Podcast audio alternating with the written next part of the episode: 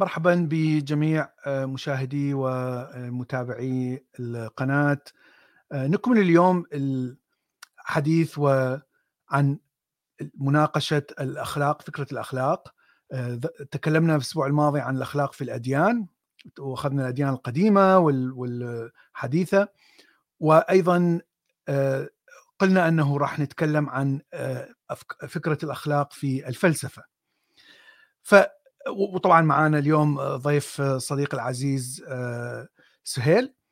آه، فشكرا آه، سهيل ومرحبا بك بالقناة. تحياتي لك أستاذ بلال صديقي العزيز. شكرا عزيزي. طيب الأخلاق شكلت شيء مهم جدا في الفلسفة. و يعني حتى شكلت أهم حيز كبير أعتقد برأيي الشخصي آه، حتى أكبر من الحيز اللي آه، أخذته بالأديان. فكل مدرسة فلسفية وكل فيلسوف أتى من الإغريق حتى من الهنود والصينيين إلى الآن إلى يومنا هذا تحدث بشكل مفصل ومعمق عن الأخلاق. وكيف يعني تتطور الأخلاق كيف نطبق الأخلاق كيف نصل إلى الأخلاق. وبشكل يعني خاص تبلورت هذه الفكرة بشكل واضح جدا آه، في وقت الإغريق. يعني هناك طبعا أفكار آه، عن الأخلاق أفكار فلسفية وليست دينية عن الأخلاق موجودة في يعني في أفكار المصرية في وادي رافدين بالهنود بالصينيين خاصة الصينيين كونفوشيوس آه، مثلا لكن الشيء الذي تبلور بشكل واضح ومنطقي ومفصل وحتى آه، يعني بشكل آه، فكري هرمي كبير جدا هو عند الإغريق. وطبعا أول أو أشهر آه، شخص من الفلاسفة الإغريقيين الذين بدأوا فعليا بالتأثير على كل المدارس التي أتت بعدهم هو سقراط. فراح نبدي من من الأغريق ونبدي من من آه، فلسفة آه، سقراط. طيب سقراط آه، وضع فكرة أن الحكمة هي الأساس للوصول إلى الحياة الجيدة. فتعلم الحكمة وتعلم المعرفة توصلنا إلى الحكمة والتي توصلنا إلى يعني أخلاق جيدة. عادة الحياة السعيدة لا تأتي فقط من آه، يعني عمل واحد لكن تأتي من حياة طويلة من الأعمال الجيدة. أيضا سقراط وضع فكرة أن هناك هدف وغاية للإنسان. يعني الإنسان آه، لا تستطيع أن تفسر أعمال الإنسان بشكل ميكانيكي فقط. آه، مثل تفسيرك مثلا للاعمال الميكانيكية للحيوانات. يجب أن يكون هناك غاية للإنسان. وعاده آه، الإنسان أفعال الإنسان آه، عاده آه، دائما تكون موجهة للخير موجهة إلى الأشياء الجيدة. فيعني حتى هو يفترض أنه ليس هناك شر عند الإنسان شر غريزي عند الإنسان. لا أحد يعني يفعل أفعال شريرة فقط من السليقة. لكن يقول أن الإنسان يعني يقصد ويحاول أن يفعل أشياء لعمل الخير حتى تفيده هو مثلا أو تفيد المجتمع.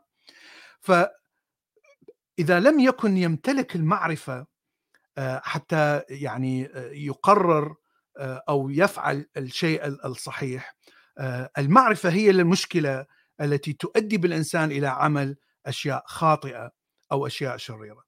ف وهذه فكرة يعني آه، يعني غريبة شوية لأنه هو يفترض أن الإنسان غريزيا هو يعني خير وليس شرير. اذا نقص المعرفة هو الذي يؤدي إلى الشر. الشيء الآخر أن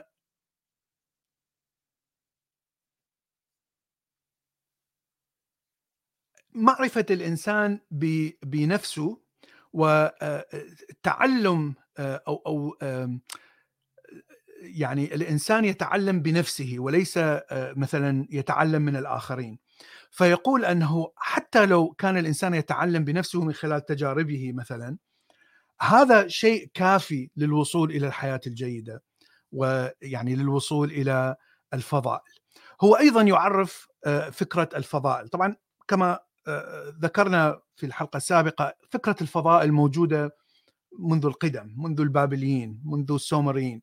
ففكرة الفضائل ليست شيء جديد والفضائل هي الأخلاق الجيدة. لا تسرق لا تقتل لا تزني.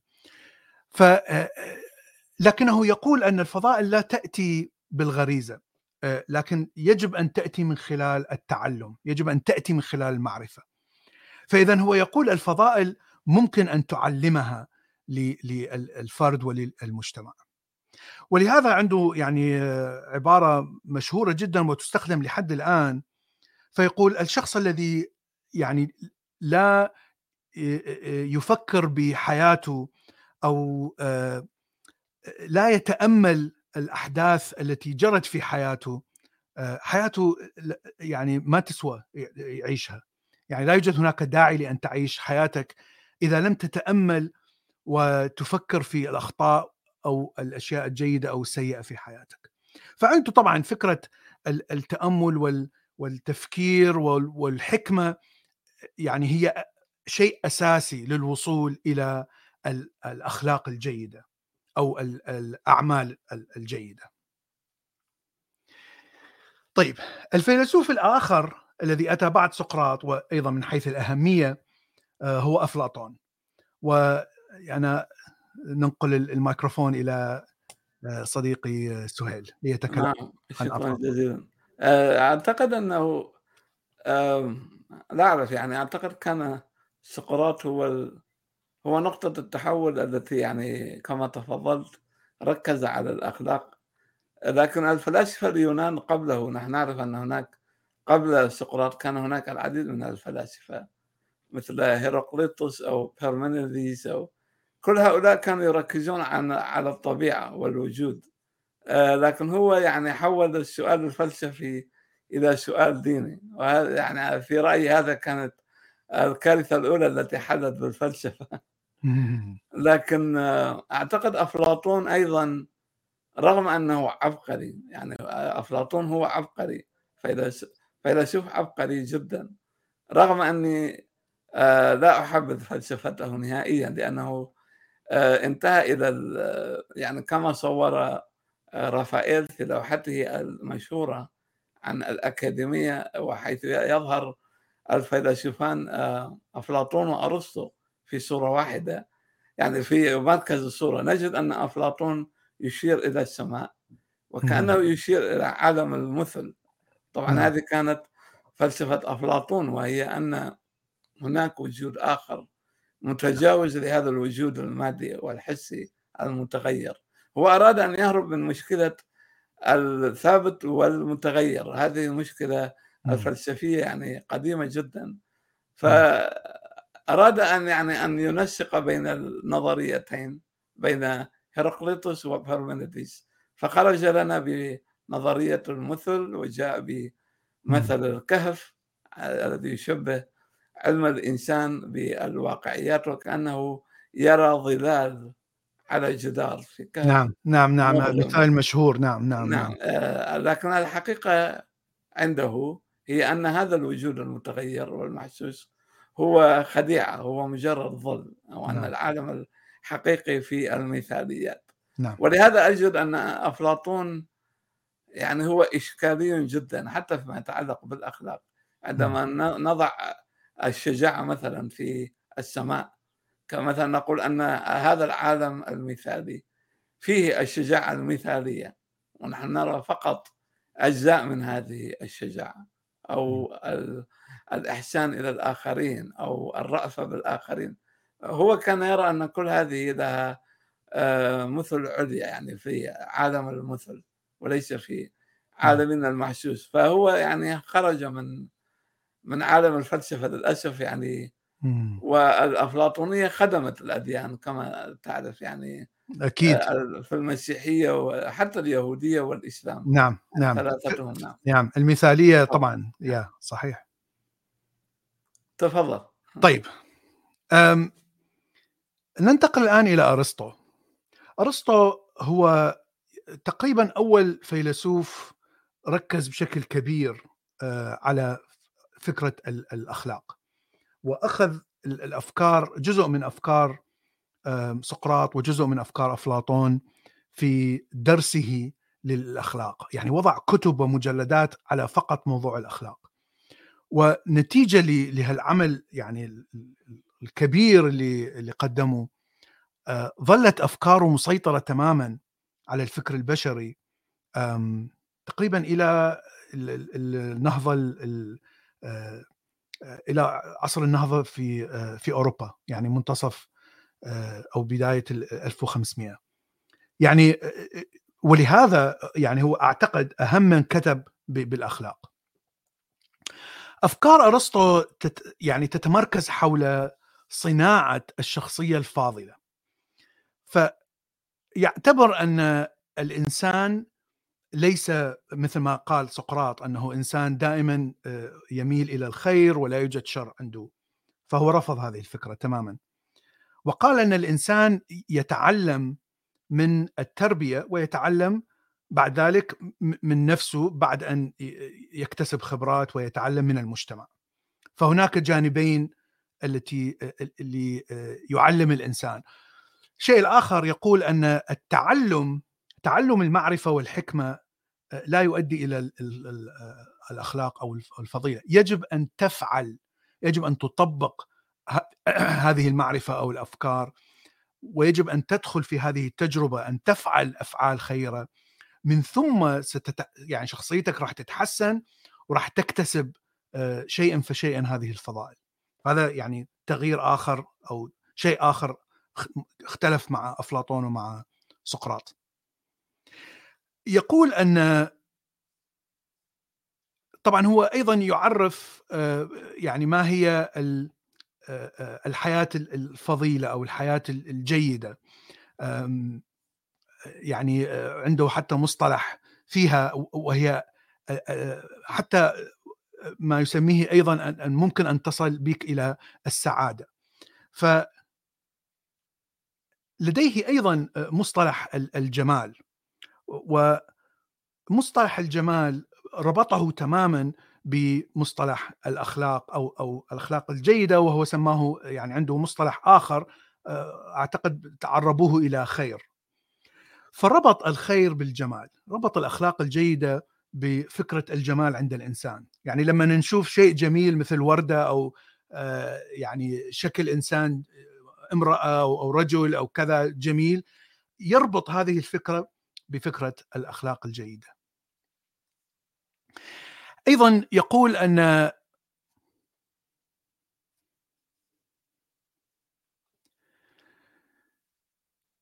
أن هناك أربعة أنواع من الفضائل. يعني أو أربعة أنواع التي تستطيع أن تصل بها إلى الأخلاق الجيدة من خلال هذه الفضائل. وسماها هو سماها virtues أو قواعد للفيرتشوز قواعد للفضائل أول قاعدة هي ما سماها prudence أو الحكمة العملية.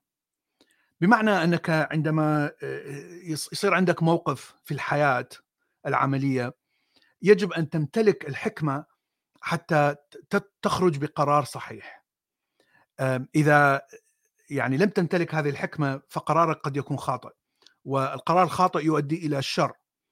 فالحكمة هنا مهمة جدا يعني هي الأساس أيضا مثل ما من من من, مثل ما فكر سقراط نفس الفكرة موجودة عند أرسطو الحكمة والتعلم هو أساس للوصول إلى الأخلاق الجيدة ف عندما تقرر في حياتك العملية سماها هنا الحكمة العملية وهو دائما يضع يعني أمثلة من الجندي في الحرب مثلا ف فيقول أن الجندي يجب أن يمتلك الحكمة حتى يستطيع أن يقرر يعني عندما تصير عنده مواقف معينة لأنه كما نعرف يعني مواقف الحرب تكون مواقف حياة أو موت.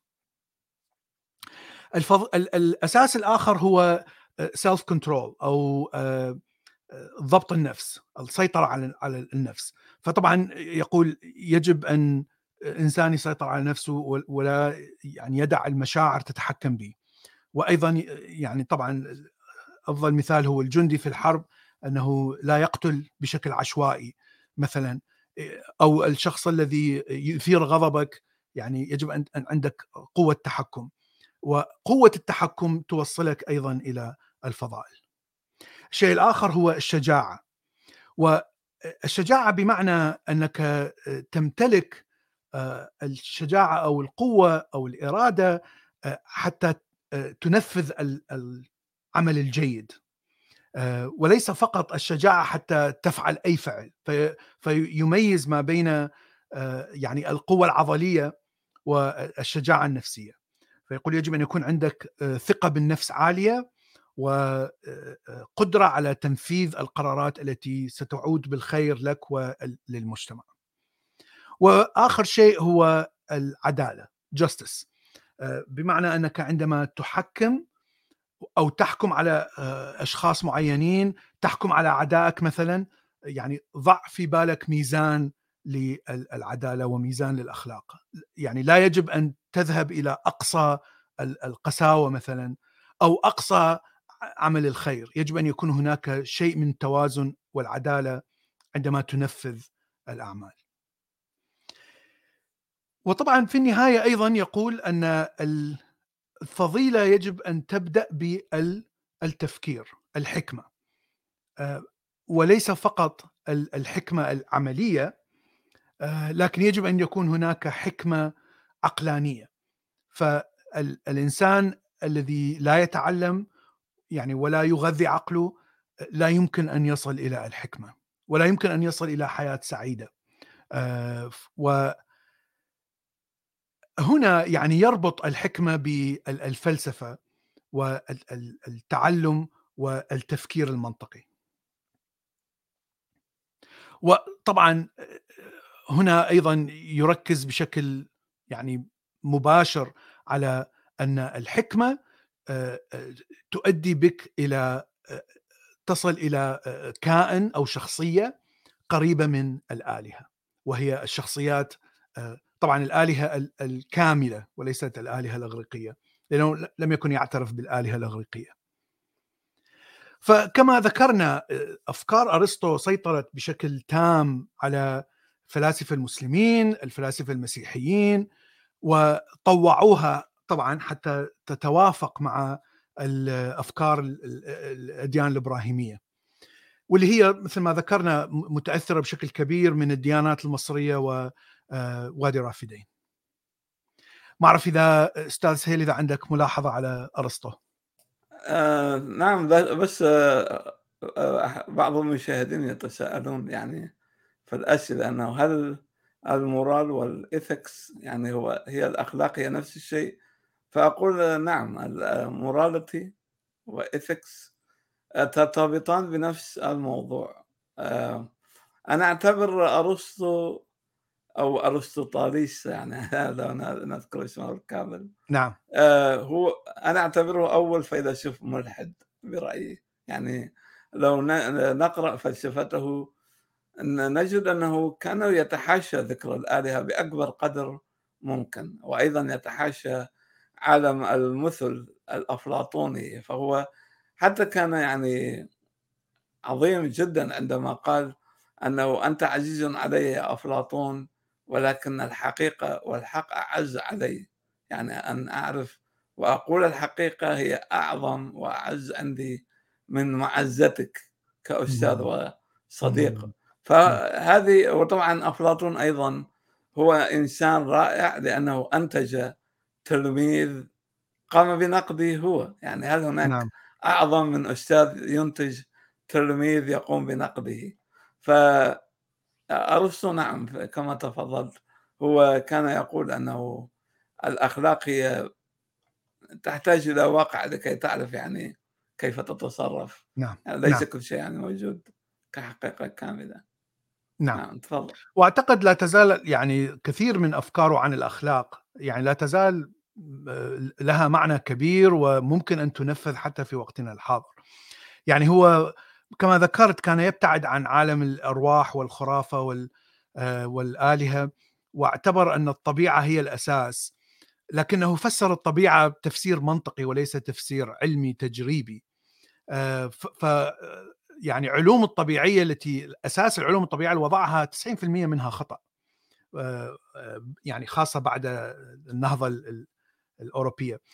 لكن أفكاره عن الأخلاق يعني البناء الفكري الهائل اللي حطه على الأخلاق يعني هذا لا يزال يعني هنا موجود لحد الآن ولا يزال يعني ممكن تربطه حتى بحياتنا اليومية. طيب المدرسة الأخرى اللي راح نذكرها هي الستويسيزم أو الرواقية. الرواقية هناك عدة فلاسفة واستمرت مئات السنين وليس يعني ليس هناك فيلسوف واحد. لأنها انتشرت بشكل أعتقد يعني بدأت في مصر ويعني انتشرت إلى الاغريق ومن ثم إلى الرومان وهي أقرب إلى الحكمة منها إلى الفلسفة. لكن هناك فيلسوف يسمى أبيكتيتوس وهو أعتقد أيضا أغريقي يعني وضع فكر فلسفي للرواقية. وتلاحظ من الأفكار الرواقية أنها قريبة جدا من البوذية. فهو يقول أن الأساس هو الطبيعة. نحن كلنا نعيش في طبيعة واحدة. والاشياء التي تتغير في الطبيعة لا تستطيع أن توقف هذا التغير. بمعنى أنك إذا إذا شعرت بالألم شعرت بالفرح إذا مات مثلا حبيبك إذا حصل بركان حصل زلزال هذه كلها أشياء طبيعية. وتعود إلى الطبيعة وتتبع قوانين طبيعية ولا يمكن تغييرها. فإذا الشيء الذي نستطيع أن نفعله هو تغيير تفكيرنا بحيث نتماشى ونتصالح مع مشاكل الحياة والمشاكل التي تنتج من الطبيعة لأننا سنعود إلى الطبيعة. وهذه فكرة يعني أيضا غريبة طبعا غريبة عن الأديان الإبراهيمية بشكل خاص و لكنها الفكرة التي يعني كانت منتشرة بشكل كبير.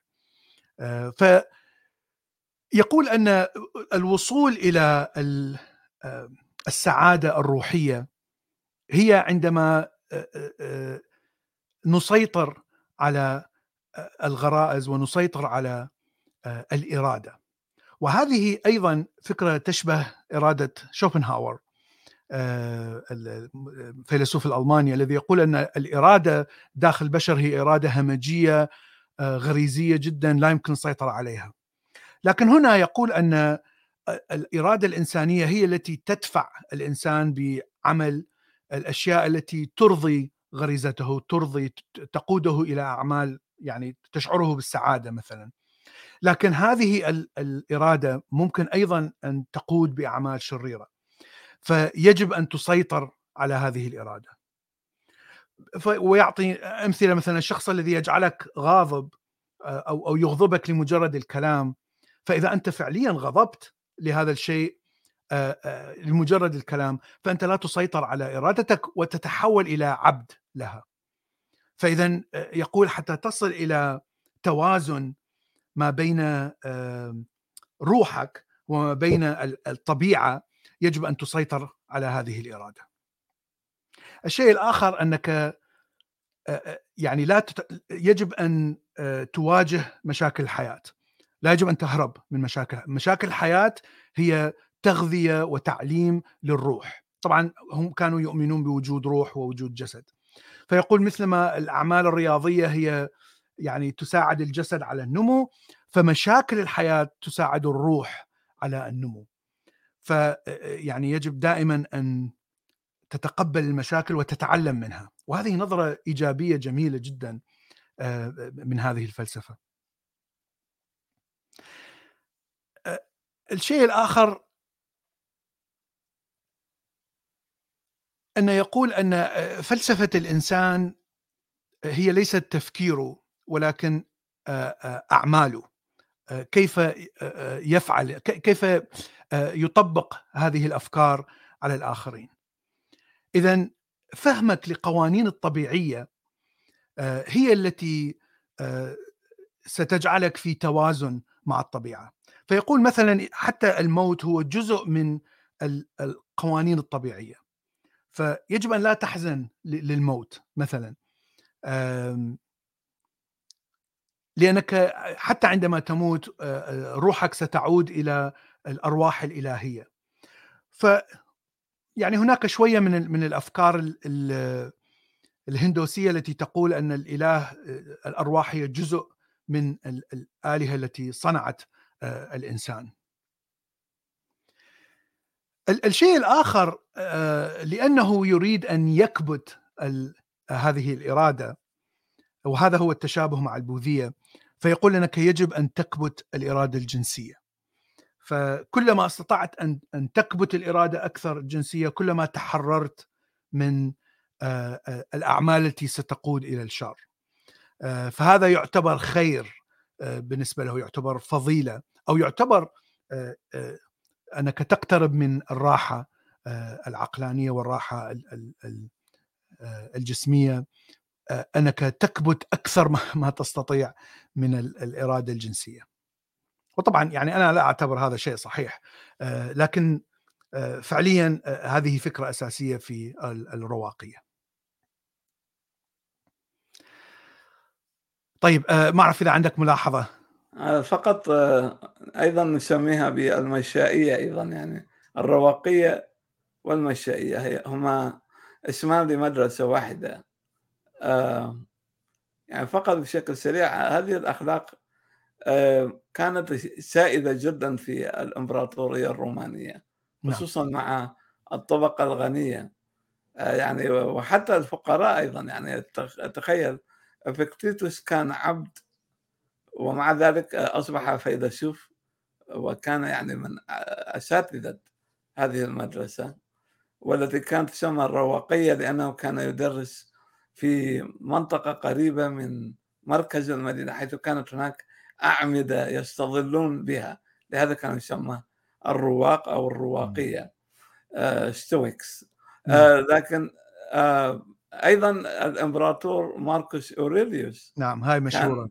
نعم هو مشهور جدا في تأملات. التأملات. نعم. نعم نعم, نعم. آه نعم هذا يعني فقط هذا التعليق على نعم ويعني أضيف أن الرواقية مدرسة كبيرة جدا وأعتقد أن فيها يعني حكمة أكثر من ما هي فلسفة، يعني حكمة في كيف كيف تعيش حياتك مثلا، كيف تصل إلى السعادة. وكان يعني نوع من التصوف. ونوع من التصوف نعم خاصة والعلاقة مع الطبيعة يعني خاصة العلاقة مع الطبيعة اللي هي يعني لا زالت آه، موجودة الآن خاصة ما تسمى بالناتشرالزم آه، وحركة موجودة بالغرب الآن آه، قوية جدا. هي العودة إلى الاتصال مع الطبيعة. طيب قبل أن ننتقل إلى المدارس الحديثة أو من من عصر النهضة أحب أن أذكر علم الاجتماع وعلم النفس التطوري مع أنهم ليسوا فلسفة بمعنى فلسفة. لكنهم آه، علم يعتمد على معلومات من المجتمع وتقييم لتاريخ موجود طبعا ابن رشد العالم الأمازيغي المشهور هو تقريبا من أول الناس اللي وضعوا هذه الأفكار.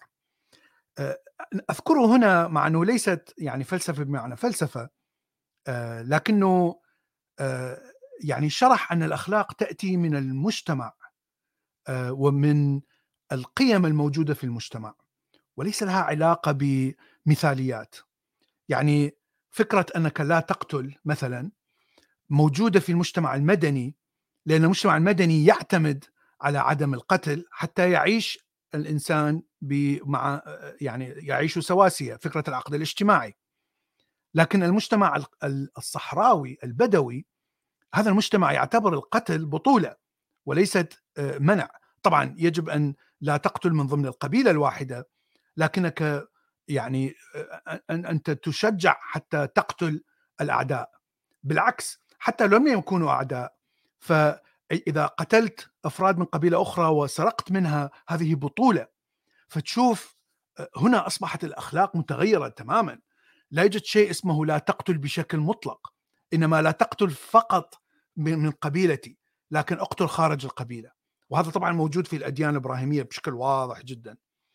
فابن رشد يعني يقول أن الأخلاق ليست مثالية في كل المجتمعات لكنها تحدد ويتعلمها الفرد عندما ينشأ في مجتمع معين.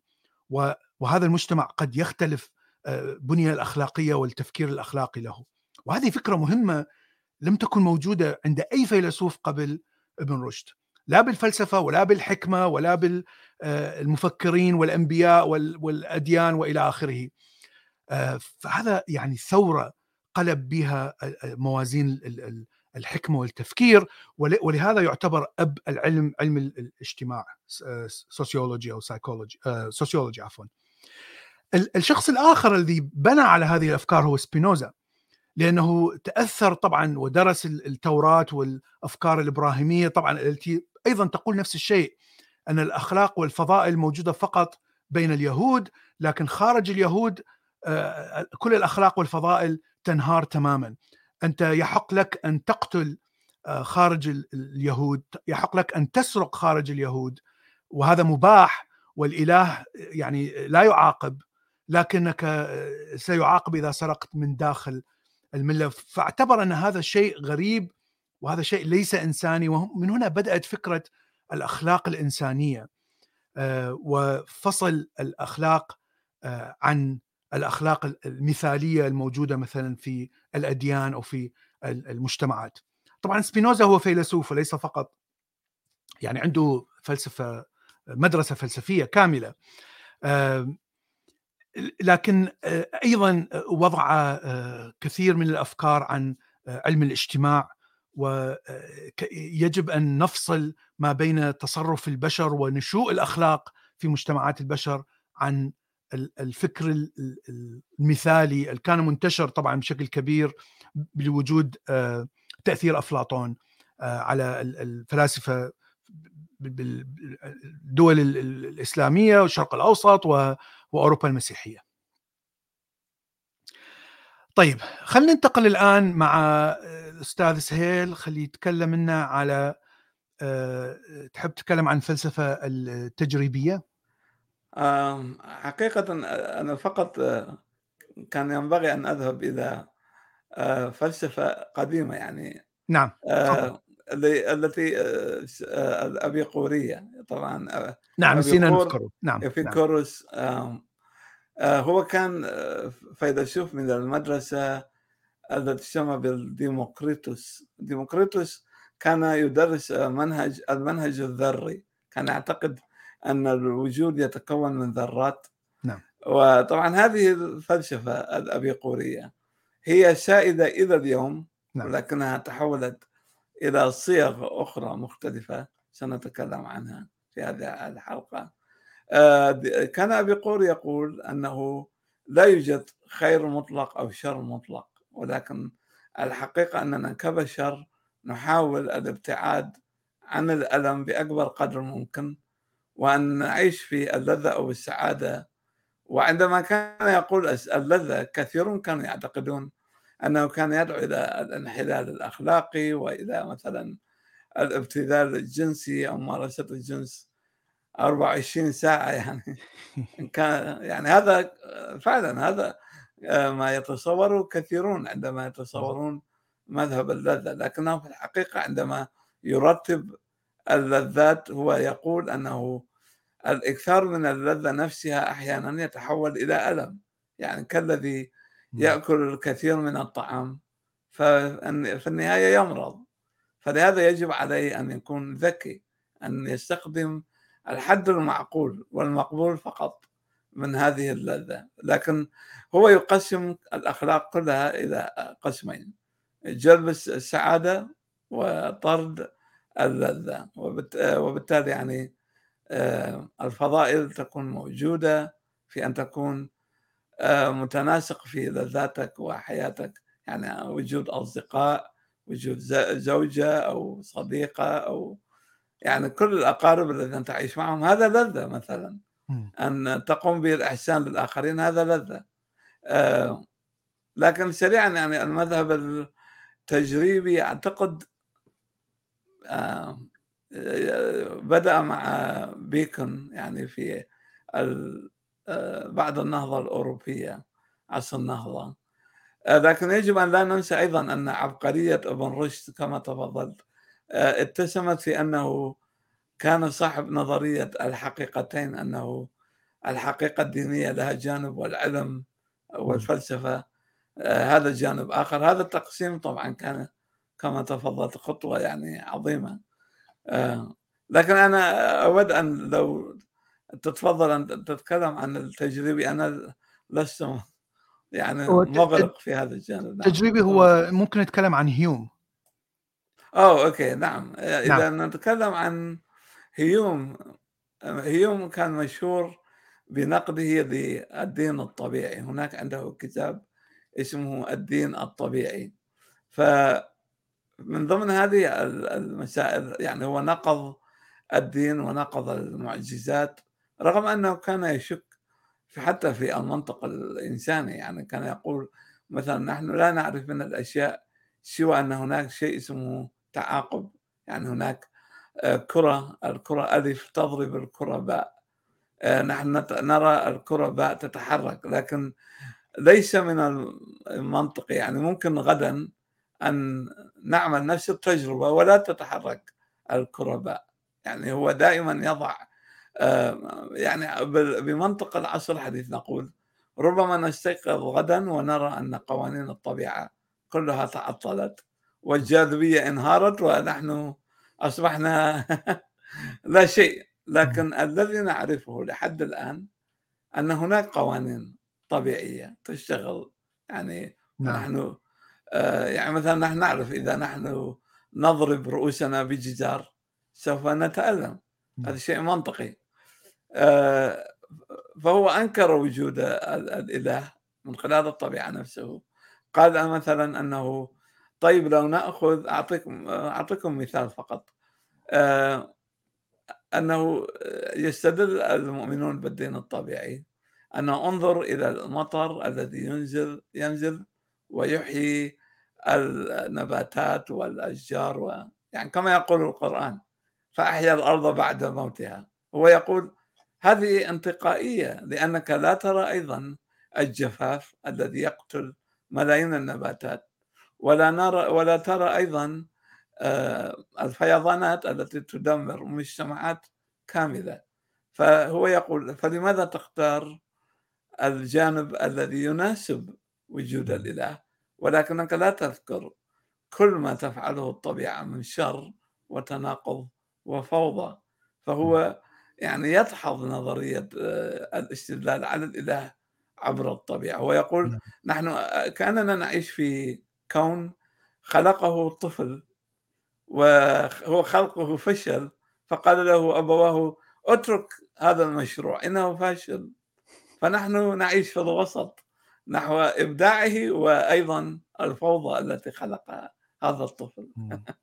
فهذا أيضا وارد يعني. ف آه، يقول أن الأخلاق هي شيء هو شيء نتعلمه من ما يسمى بالكاستم أو العادة يعني نجد مثلا حتى الأطفال يعرفون ما هو خير وما هو شر أنه مثلا يساعدون بعضهم البعض دون أن يعلمهم أحد. فهو يقول أن هذا شيء يجب أن نتعلمه من آه، الطبيعة ومن العادة أيضا.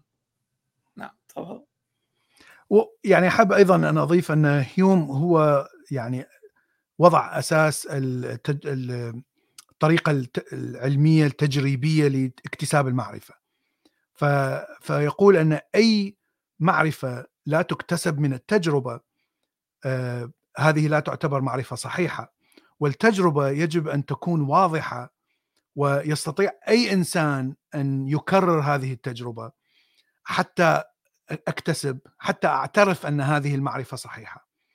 وحتى عنده فكرة أخرى تقول أنك لا يمكن أن تعرف ما يحصل خارج أحاسيسك. لا يمكن أن تصل إلى الحقيقة الواقعة خارج آه، وجودك في الكون لأنك سجين داخل هذه الحواس. ما تستطيع أن تفعله هو أن تقترب أن تكتسب معرفة من التجربة فقط حتى تقترب تكتسب هذه المعرفة تقترب من ال ال الشيء الحقيقي الموجود آه، في الواقع. وهذه فكرة مهمة جدا لانها هي كانت الأساس في النهضة العلمية الاختراعات العلمية الاختراعات في الهندسة والطب والفيزياء وإلى آخره. هذا هو كان أساس التطور الهائل للحضارة الغربية الحضارة الأوروبية. تطور هائل وسريع جدا لأنهم فقط اعتمدوا على التجربة. ومن هنا كلما بنيت معرفة من التجربة ستكون قريبة من الواقع. وتكون مفيدة فتستطيع أن تستغل هذه المعرفة لصناعة الآلات ويعني كما نعرف آه، وصولها إلى هنا والكمبيوتر والإنترنت وإلى آخره. فهذا هي أساس يعني هذا الأساس أتى من هيوم بشكل يعني أساسي جدا وواضح جدا. طيب المدرسة الأخرى اللي نحب نتكلم عنها هي المدرسة المثالية التي طبعا كما ذكرنا بدأت من أفلاطون لكن على مر الزمن آه، طبعا الأفكار المثالية يعني عاشت في آه، علماء الفلاسفة المسيحيين والمسلمين في الشرق الأوسط وأوروبا آه، لكنها يعني بدأت تتبلور أكثر بعلماء مثل كانت وهيجل يعني علماء يعني عندهم فلسفة قوية جدا ومؤثرة جدا. فخلي أيضا نتكلم على كانت لأنه كانت أيضا وضع كثير يعني من عمله كان حول الأخلاق.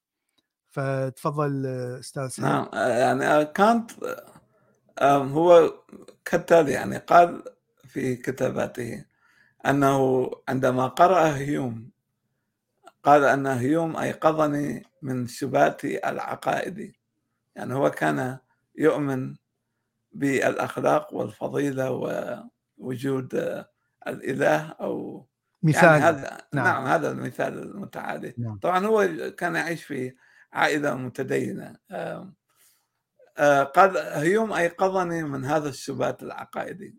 ولكن أنا يعني هذا رأيي طبعا. مشكلة كانت أنه طبعا رغم أنه كان إنسان محب لإنجازات التنوير أو الإنلايتمنت التي حصلت مع الثورة الفرنسية ونحن نعرف أنه معاصر للثورة الفرنسية. وكان معجب أيضا بنابليون. آه، المشكلة أنه أراد أن يخلق ثورة كوبرنيكية لكن في الفلسفة. يعني كما أن كوبرنيكوس غير النظرة البشرية إلى الأبد بأن جعل الشمس هي مركز الكون وليس الأرض. الأرض نحن ندور حول الشمس نحن لسنا مركز الكون. والشمس أيضا ليست مركز الكون على فكرة. آه، لكن هو أراد أن يضع الإنسان كمركز للفلسفة. وبالتالي آه، قلب المعادلة رأسا على عقب أو كما يقول أحد الكتاب الغربيين هو أشبه بالإله شيفا الذي يرقص يخلق يعني يدمر ثم يخلق من جديد. فهو أراد أن يدمر آه، ما جاء به التنوير من علم تجريبي فيزيائي ولم يرد أن ينكر العلم طبعا لكنه أراد أن يبقي على الإيمان وعلى نعم. وجود الإله آه، والدين. لكن هو فصل بين العلم والأخلاق مثلا. هو جعل نعم. آه، كل المركز الديني يدور حول الأخلاق. آه، فقال نعم. فجاء بتعبير categorical آه، imperative أو الحتمية الضرورية أنه هناك مبادئ عقلية هي يعني حتميات يعني نؤمن بها كبشر. يعني وطريقه فعله ذلك هو أنه يقول لك هل تستطيع أن تعمم هذه الحتمية بحيث تنفع كل البشر. لكن حقيقة أنا لا أرى في كانط مبدع كما يقول آه، جيمس ميل والد آه، جون جون ستيوارت ميل. قال أنا لا أرى في آه، كانط يعني سوى أحلامه أو يعني ما يراه كشخص. آه، لكن هو فيلسوف عميق حقيقة لا ينكر. نعم تفضل. طيب يعني هاي آه، شوية آه، يعني رأي رأي جميل. أنا ما كنت سمعته أنه كانت يعني لم يعني هناك انتقادات اللي كانت. نعم انتقادات ضخمة جمع يعني من ذلك الوقت. نعم نعم. لأنه هو أثر بشكل أساسي بشكل كبير جدا على يعني بناء الأخلاق بناء القوانين بناء القوانين الاجتماعية.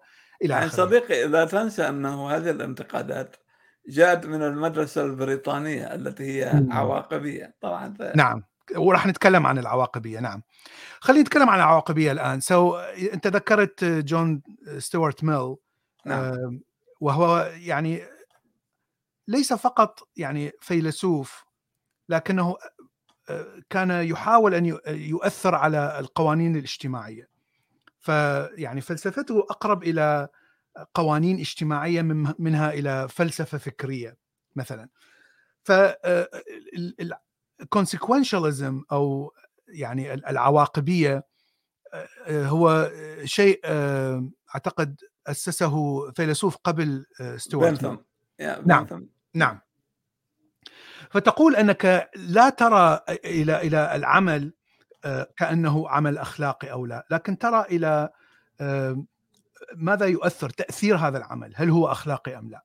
هل وفعليا الأخلاق بمعنى أنك هل هو يؤذي أو أو هل هو خير أو شر؟ هل هو يعني أن محمد كان عواقبيا نعم. عندما قال خير الناس من نفع الناس. مثلا نعم نعم. وهذا شيء أيضا مهم لأن هذا التفكير لم يكن موجود خاصة غير موجود في في الأفكار المثالية في الفلسفة المثالية والأديان مثلا التي تعتبر أن مثلا عندما تقول قتل آه، القتل بشكل مطلق آه، هو شيء شرير مثلا. لكن ستيوارت آه، أو ميل يقول إذا كان القتل يؤدي إلى خير فاذا هذا العمل هو خير ليس شرير. وبنفس الوقت يعني إذا إذا فكرنا مثلا حد قطع اليد مثلا في الإسلام هل قطع اليد يؤدي إلى خير في المجتمع؟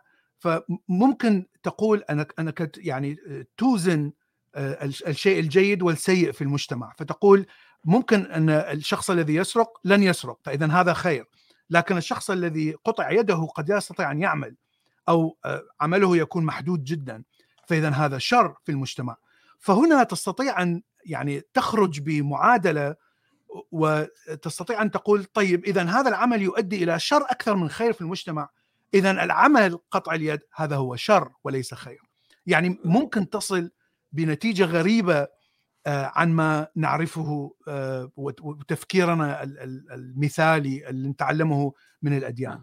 يعني وفعليا نعم. آه، يعني ركز على فكرة الليبرالية الليبرالية الفردية بحيث أن الفرد يعني يجب أن تركز قوانين المجتمع على سعادة الفرد مع سعادة المجتمع وليس فقط سعادة المجتمع.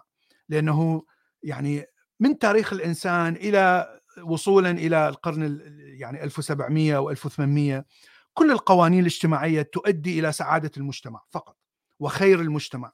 والفرد يعني ليس مهم بشكل كبير آه، ولا تعطي أهمية كبيرة للفرد.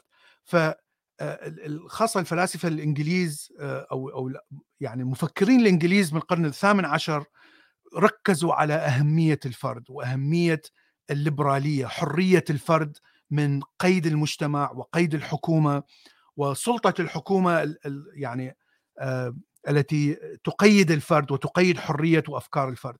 وهذا يتزامن يعني يعني يتماشى بشكل جميل مع هذه الفلسفة اللي هي العواقبية. وهناك طبعا فلسفة تسمى يوتيلي يوتيليتاريانزم.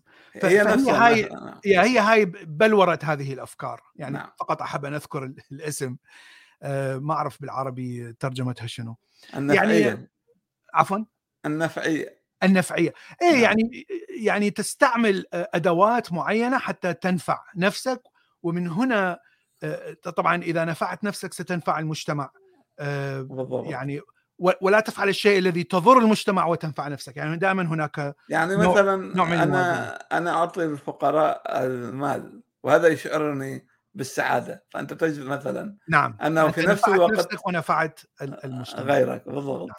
وهذه القوانين يعني أو هذه الأفكار هي التي يعني انتشرت الليبرالية وال- والعواقبية انتشرت آه، وسيطرت على التفكير ال- المجتمع الغربي أوروبي أمريكا آه، إلى الآن. يعني هذه هناك- الفلسفه التي انتصرت في في النهاية. هناك كراهية وعداوة بين الفلاسفة المثاليين والعواقبيين. يعني نعم. هم كأنما هما طرفي طرفان في معسكر. نعم. تخيل الجيش البريطاني الذي كان يحارب الجيش الألماني مم. الحقيقة هي كانت حرب صراع بين الفلسفتين. بالضبط. نعم نعم نعم. لأنه ال- ال- الليبرالية هي فعليا فلسفة عكس القبلية. نعم. القبلية تمجد القبيلة تمجد العشيرة تمجد الحكومة تمجد السلطة. المثال. الليبرالية تمجد الفرد. وتحقر من السلطة وتحقر من الحكومة وتحقر من المجتمع أو. تقلل من أهمية المجتمع فهو فعلا نقيض آه، فلسفتين ونشوف ال- المفهوم الأخلاقي مختلف تماما آه، في الجهتين. طيب خلي نتكلم فقط آه، أقول للعزيز الطلال أن البث مباشر وهو ليس مسجل هو يسأل هل هذا آه هل هذا مسجل؟ نعم نعم نعم, نعم نعم. هذا مباشر نعم. تفضل طيب خلينا نتكلم عن الفلسفة المادية. آه، حضرتك ممكن آه، تتكلم لنا عن ماركس. طبعا كارل ماركس هو مزيج بين الاثنين. يعني هو جاء بكثير من الأفكار العلمية. يعني هو تأثر ب يعني مثلا نظرية داروين. يعني كان معجب جدا بداروين. وال evolution أو التطور الطبيعي. فهو أراد أن يطبق هذه النظرية على أرض الواقع والفلسفة. ولذلك تخيل أن المجتمع البدائي كما فعل طبعا جان جان كروسو. الذي يعني مشكلة هذه الفلسفات أنه عظم الإنسان البدائي أنه في عصر المشاع أو في العصر الأول حينما لم تكن هناك ملكية. يعني هو كان يرى أن الشر هو في التملك. نعم. يعني المجتمع يعاني لأن هناك أقلية تملك تملك كل الثروات. الأكثرية من نعم الثروات وحتى مصادر الثروة تمتلكها وتسيطر عليها يعني كما الآن في أمريكا يعني مثلا نعم. هناك ألف آه، ملياردير شخص يسيطرون على مدخرات آه، ما يعادل الشعب. 300 مليون نعم 300 مليون نعم نعم فهو رأى في هذا الشر ولكن الحل الذي جاء به هو أيضا كان متطرف. هو رأى أنه ستكون هناك ثورة آه، للطبقة المسحوقة البروليتاريا آه، وهي الطبقة العاملة. عاملة. قال أنه كما أن هناك آه، تناقض في كل قضية. وجاء طبعا بهذه النظرية من هيجل أنه قضية الشيء ونقيضه. نعم. نعم القضية ونقضها ثم الأطروحة يعني نعم. الخروج بنتاج جديد. جديد فهو- من, من تناقض. نعم. بالضبط. فمن ال كان هناك نظام لا أتذكر. هو يقول نظام إيه يقول التطور ال- ال- النظام الإنساني آه، يعني إقطاعي نعم. إقطاعي ومن ثم رأسمالي ومن ثم سيتحول إلى شيوعي اللي إلى هو الشيعي بالضبط. آه، ماكو لا يوجد ملكية يعني جنة في الأرض.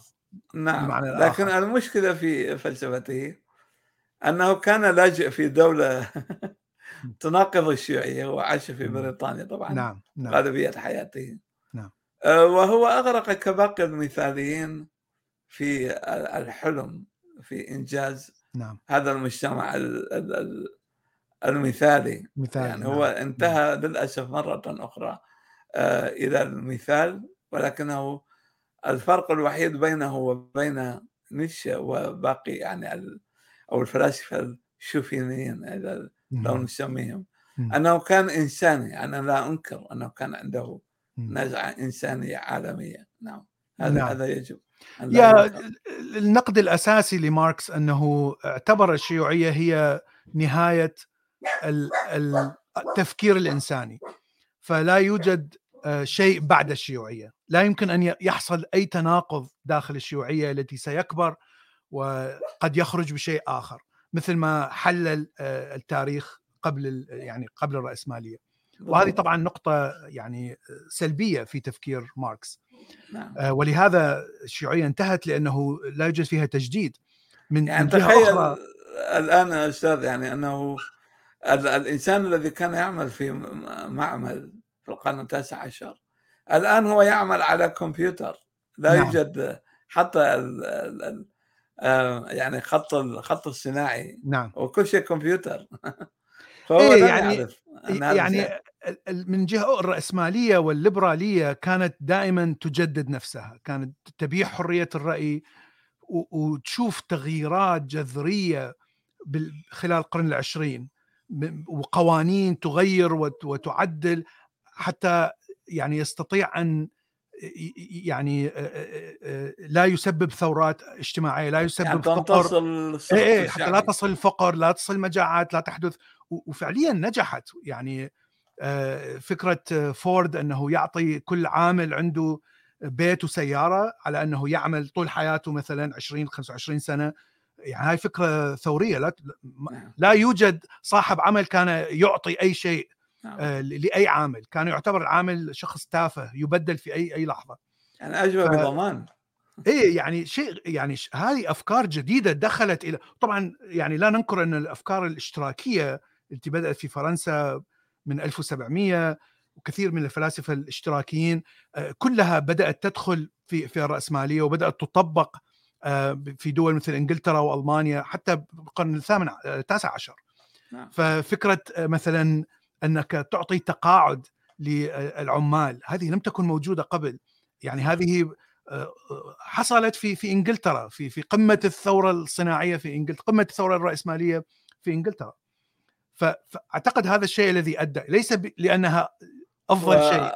ألمانيا أيضا طبعا. ألمانيا في عهد بسمارك إيه لأنه. خاف من الثورة نعم. نعم. وحتى في بلجيكا الملك آه، نسيته اسمه. ليوبولد إيه ليوبولد اللي اللي حط حتى قوانين تمنع من عمل الأطفال. آه، حتى يعني هاي أشياء أخلاقية لم تكن موجودة في السابق. نعم. يعني قبل في في الوقت الإقطاعي وطبعا آه، ما ما سابقه من الأديان المسيحية والإبراهيمية وكلها ال- الطفل يعمل حتى الموت. ال- الغني يأكل الفقير. لا يوجد قوانين اجتماعية آه، قوانين إقطاعية بحتة. فأعتقد هذا الشيء الذي أدى بال- بالرأسمالية والليبرالية أن تنتصر. ليس لأنها جيدة أو أفضل الموجود لكن لأنها أتاحت حرية التفكير أو والتغيير. الأقل شرا. إيه يعني أتاحت حرية التغيير. طيب أنت ذكرت نيتشه خلينا نتكلم عن نيتشه. نعم. أنت عندك أفكار شوية غريبة عن نعم نيتشه؟ أنا أنا أنا أسميه يعني هو واحد من الذين نسميهم دواعش الفلسفة. يعني على سبيل السخرية طبعا. لكن كل هؤلاء الفلاسفة مثلا بدءا من كانت إلى هيجل إلى نيتشه نجد أنهم دائما يعني ينتهون إلى المثالية والشخصية والتناقض مع العلم. يعني العلم دائما يقول لنا أن أن لا لا نؤمن أو نقتنع بأي فكرة قبل أن نقوم بتجربتها على أرض الواقع. لكن نيتشه كالباقين هو لم يؤمن بهذا الشيء. هو قال أنه القوي هو وحده الذي ينتصر. أن الضعيف هو الذي ينقرض ويموت مم. ويذهب يعني إلى إلى العدم. العدم. نعم. نعم. نعم. آه لكن مع ذلك هو في موقف آخر كان يقف مع الحياة فيقول مثلا لو جاءنا عفريت عفريت وقال لنا أننا أنني سأعيد لك حياتك كلها مرة أخرى بكل آلامها وسعادتها ويعني السيء والجيد كل شيء. مرة أخرى فعليك أن تقول نعم أنا سأقبل هذه الإعادة حتى لو كانت سيئة إعادة مم. نعم حتى لو كانت مؤلمة لكن لأنها حياة فالحياة دائما أفضل من الموت هذا يعني هو هو شخص جامع للتناقضات أنا نعم. أشوف نعم. مثلا لهذا استفاد منه أدولف هتلر واستفاد منه أيضا الليبراليون يعني في نفس نعم. الوقت طبعا. نعم. يعني آه، نيتشه كان آه، يعني مثل ما قلت ذكرت آه، قبل قبل ما ندخل لايف أنه فوضوي مثل ما قلت داعشي فلسفي. فهو فوضوي. فهو يحب أن يقلب يخرب النظام السائد ويبني نظام جديد. وهذه هي تعريف الفوضوية. الشيء الآخر هو ليس فقط احترام للقوة فقط لأنها قوة. يعني قانون الغابة مثلا. لكن اعتبر القوة هي التي تجلب الفضيلة هي التي تسعد الإنسان هي التي تخلق العالم الجيد السعيد. الضعف آه، يخلق التعاسة ويخلق الألم. وكان عنده الأديان الإبراهيمية وخاصة المسيحية طبعا. نعم آه الإله يضعف الإنسان لأنه يمنع الإنسان من الوصول إلى القوة. عندما تقول للمتدين آه أنت ضعيف أنت تافه أنت آه يعني آه عقلك محدود لا يمكن أن تصل إلى تفكير الإله لا يمكن أن تصل إلى السماء. نعم. يعني هاي الأفكار واضحة جدا في القرآن في الإنجيل أنك دائما تافه أنك دائما ضعيف. هاي ذكرناها أتت من السومريين والبابليين. يعني نعم. هاي أساس هذه الأفكار أن الإنسان هو خادم للآلهة. هو. أقل مرتبة للالهه وهذه الفكرة اللي نيتشه كان يحاربها بشكل قوي جدا وواضح جدا. وأعتقد هذه الفكرة هي الفكرة الثورية اللي أجا اللي جاء بها نيتشه. وأعتقد يعني باعتقادي الشخصي أنه كان صحيح. أن عندما يعني أخذ الإنسان يعني الأمور بإيده العلم يعني تغلب على كثير من مشاكل الطبيعة مثلا. نعم. يعني الأمراض العلم انتصر على 90% من الأمراض. الأمراض كانت تحصد نصف العالم.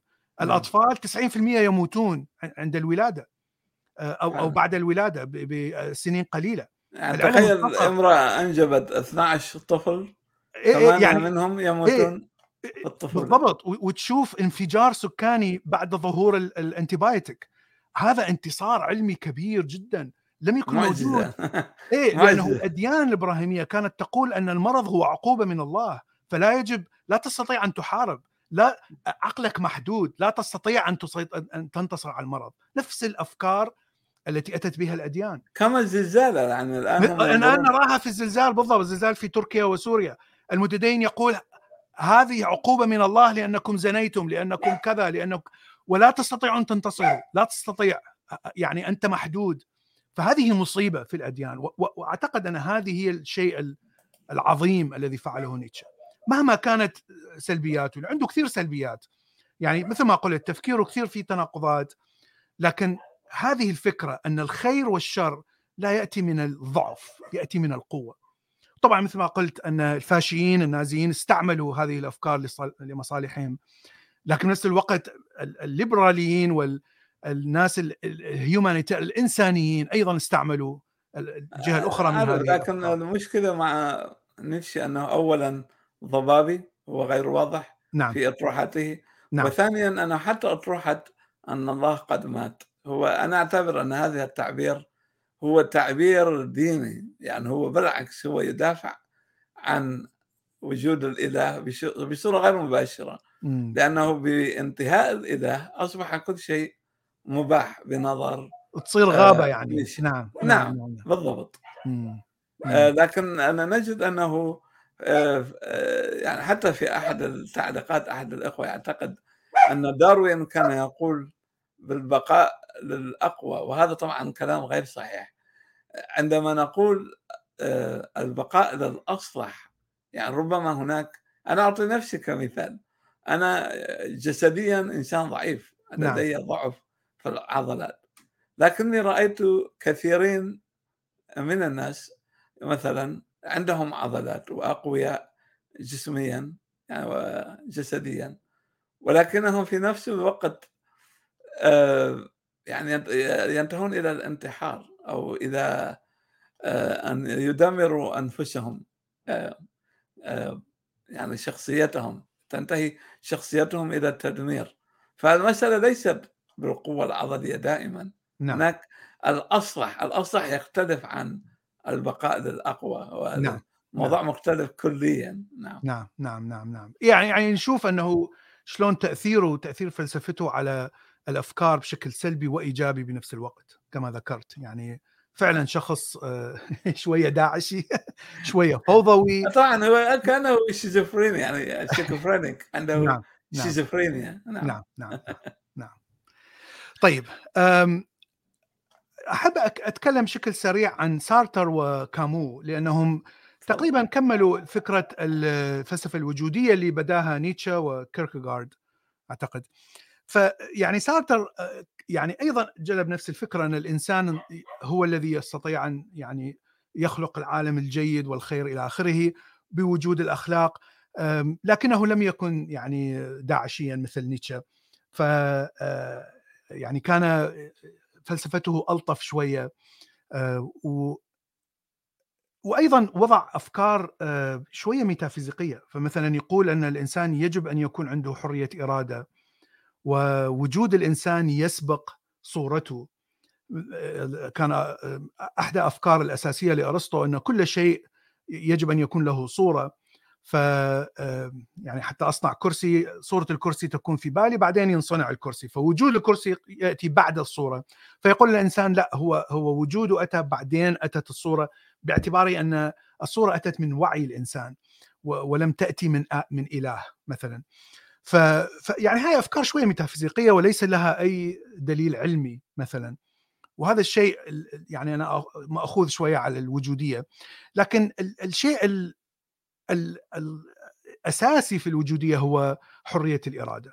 أن الإنسان مطلق حر- حرية الإرادة مطلقة عند الإنسان. طبعا أنا- يعني أنا لا أعتقد أن هذا صحيح. آه، وهنا تأتي تبعات أخلاقية يعني مشاكل أخلاقية من هذه الفكرة. لأن حرية الإرادة بمعنى أنك تستطيع أن تختار القرار بدون أي تأثير خارجي من المجتمع من الطبيعة يعني فقط من تفكيرك أنت محتوى بتفكيرك. طبعا هذا شيء مستحيل لأنك يعني تتعلم وأنت طفل بدون ما يكون لك أي قدرة. فكل كل تعليمك الأخلاقي والفلسفي والفكري والديني كله يصير عند الطفولة. فأنت لا تختار ما تتعلم. وعندما تكبر تفكيرك وقرارك يأتي من هذا التعليم عند الطفولة. فأنت بالنهاية يعني كل شيء تتعلمه هو نتيجة لخبراتك السابقة كل شيء عفوا تقرره هو نتيجة لخبراتك السابقة والتي تنتهي بالطفولة والطفولة هي فعليا أنت مسير ولست مخير فيعني فقط أحب أذكر هذا الشيء لأنه يعني هناك نقاش حاد جدا في الفلاسفة الحديثين في القرن العشرين عن آه، هل نحن مخيرين أو مسيرين؟ هل هناك حرية إرادة أو لا؟ فتشوف وهناك فلاسفة ما يسمى بالفلسفه الطبيعيه اللي هي يعني أيضا قريبة جدا من الرواقية وقريبة جدا من أبي قور اللي ذكرته أن كل شيء في الطبيعة وكل شيء يفسر من الطبيعة وطبعا هم فلاسفة ماديين يفسرون مثل ماركس ونيتشه لكنهم قسم منهم يقولون لا هناك حرية إرادة وقسم يقولون لا ليس هناك حرية إرادة. فمن من الصعب ومن الصعب أيضا تحديد آه، ميزان الأخلاقي من من من هذه النظرة. يعني هذا يحتاج لها محاضرات 200 حلقة وليس حلقة واحدة. نعم. آه، طيب آه، آخر شيء أحب نذكره أعتقد إحنا ذكرنا العواقبية. نعم. نعم. أعتقد إحنا انتهينا. يعني شرحنا كل ال- ال- المدارس اللي حبينا نذكرها. ما أعرف إذا عندك أي شيء تحب تذكره آه، أنا فقط آه،. في النهاية. يعني أقول آه، أولا شكرا لك على هذه آه، آه، قناة جميلة والجمهور جميل آه، آه، لكن أيضا أود أن أقول ل يعني المشاهدين أنني فعلا أشعر بالأسى عندما أجد مثلا ما يحصل في تركيا وسوريا. آه، نجد يعني هم عندما يلجؤون إلى الخرافة في مواجهة مسألة طبيعية يعني لا علاقة لها بأي غضب إلهي أو امتحان إلهي. هذا التخريف يعني نعم. الذي يقدم للناس. آه، فقط يعني تخيل أن هناك كتاب آه، كتبه ابن حجر العسقلاني اسمه الماعون في فضائل الطاعون. يعني تخيل الطاعون الطاعون المرض.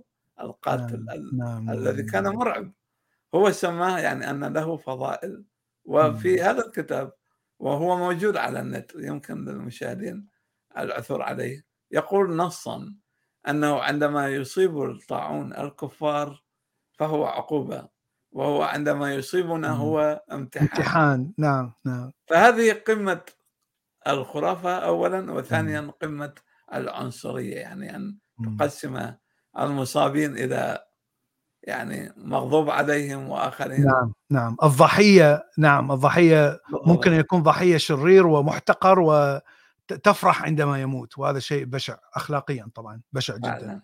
نعم نعم نعم نعم. فشكرا لك صديقي العزيز. طيب شكرا عزيزي سهيل. إحنا يعني انتهينا الآن. أشكر الجميع الحضور وبالمشاركه وبالشات ويعني نتمنى نسوي لقاء آخر في المستقبل مع صديقنا العزيز سهيل ودمتم بخير وتصبحون على خير.